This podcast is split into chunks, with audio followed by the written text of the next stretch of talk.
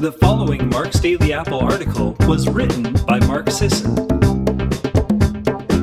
and is narrated by Tina Leaman. How should we harness behavioral economics for better health? As much as humans think they're objective beings whose every decision emerges from cold, logical calculation, we're just irrational, emotional animals.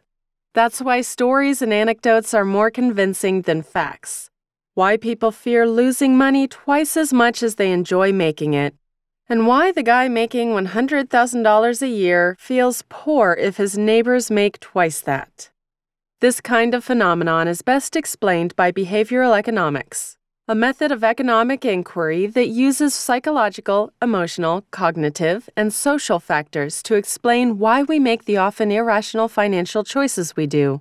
And it has some interesting applications for health.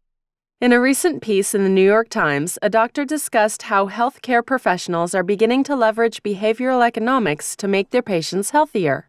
He begins with a few examples of behavioral economics in action. People are more likely to choose an option if it's the default position.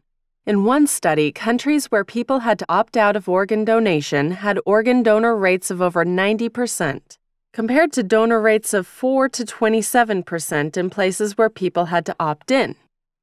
People are more likely to make a decision when given fewer options. Too many options make decision making harder, as anyone who's spent two hours reading hand blender reviews on Amazon before giving up and ordering nothing can tell you. While we wait for the experts and authorities to fine tune their benevolent social nudges, here are seven ways to take advantage of behavioral economics for our own health. Number one, penalties work better than rewards. People hate losing money. Future rewards are just that, in the future. They're abstractions. Forking over money, placing your own hard earned cash in limbo while you succeed or fail, is very real. You had money, then it went away. That's happening in the present moment, and you feel it, rather poignantly. As behavioral economics pioneers said in 1979, losses loom larger than gains. STICKK STICKK was created by a behavioral economist who knew the power of loss aversion. With STICKK, users interested in accomplishing a goal formally make a commitment to reach that goal by a certain date and put some of their own money on the line to be forfeited if the commitment is not fulfilled. You set the goal, lay out the stakes of your commitment how much money, if any, will you put on the line, and where will that money go if you fail? Choose a referee to track your progress, keep you honest, and report your progress to STICKK, and choose other STICKK users as supporters to cheer you on. Choose a goal template or create your own from scratch. Goals can be ongoing commitments requiring constant check ins or one time things where you either succeed or fail. Another option is Pavlok, a device created by the guy who paid a woman off Craigslist to slap him across the face each time he stopped focusing on his work. You strap the Pavlok onto your wrist, it looks a lot like a Fitbit, and decide on a bad habit you'd like to break or a good one you'd like to establish. Each time you fail to hold your side of the bargain, the Pavlok zaps you with a mild but uncomfortable electrical shock. This option might not be for everyone, but I'd love to hear from those who do try it. Number two, don't shop when you're hungry. Shopping for anything when hungry is a bad idea. Studies show that hunger increases the amount we spend even if we're shopping for something totally unrelated to food. When you're hungry, you desire more of everything. Hungry grocery shoppers make worse choices, too, choosing unhealthier, higher calorie junk food over healthier, lower calorie real food. To this, I'd also add the tangentially related don't go out to eat at an expensive sushi restaurant if you're starving. There's no quicker way to run up a bill. If you must go shopping while hungry, prepare a list beforehand. That list will be your life vest of rationality in the stormy, boiling sea of gurgling stomach juices drifting you toward the snack aisle. Number three, sink your costs in health. You may have heard of the sunk cost fallacy, which describes how people feel compelled to stick with something they've already paid for, even if it's horrible, just to get their money's worth. It usually refers to a negative, harmful behavior. Sometimes the sunk cost mentality is helpful, though. Wasting three hours of your life on an awful movie just because you paid $12 is bad.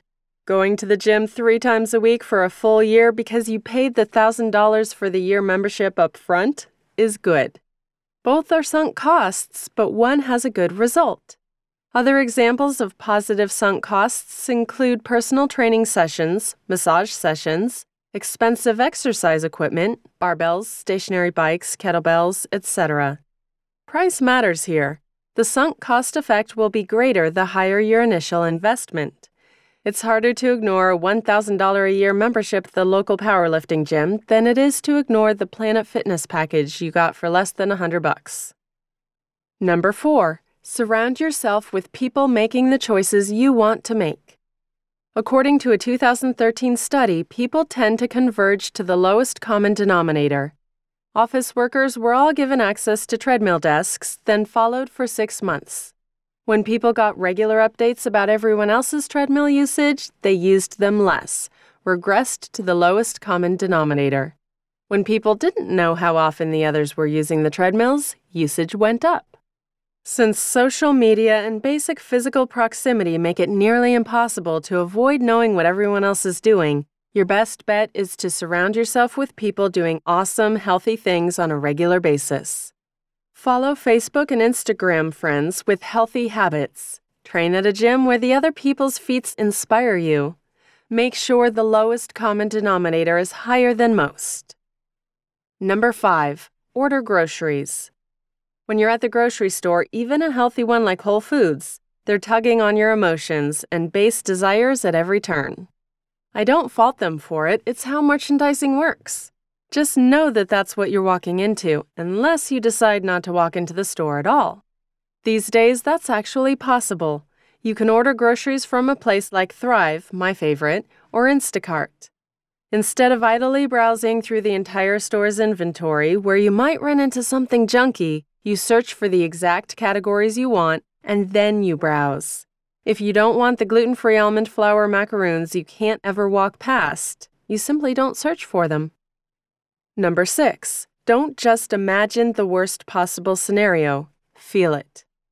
In an effort to dissuade cigarette usage, many countries have established laws requiring the use of graphic warning labels that depict potential consequences of long term smoking in lurid detail. Does the sight of a cancerous orifice, tracheotomy hole, or dead body make people more likely to try quitting? It appears so. Graphic warning labels correlate with both more attempts to quit and reduced rates of smoking. This can work for everyday health practices too. Immerse yourself in graphic, visceral evidence of the worst thing that can happen to you if you don't lose weight, exercise, do what you need to do. Pre diabetic, rev up the images of diabetic foot amputations and festering sores. Stiff and inactive? Look up knee replacements, watch arthroscopic surgery videos. And number seven, make healthy food and exercise the default. We stick with the default option more than not. It's harder to opt out than opt in. Make it so that you have to opt out of eating right and exercising. Every Sunday, do meal prep for the rest of the week. Cook up a big batch of something. That way, if you want something unhealthy, you have to opt out of eating the healthy food you already have prepared and ready to go. This also works on smaller scales, such as keeping hard boiled eggs on hand or chopping veggies and prepping salad makings days in advance. A few ideas for making exercise and movement the default position. Start active commuting to work. Eliminate your office chair. Force yourself to stand or walk.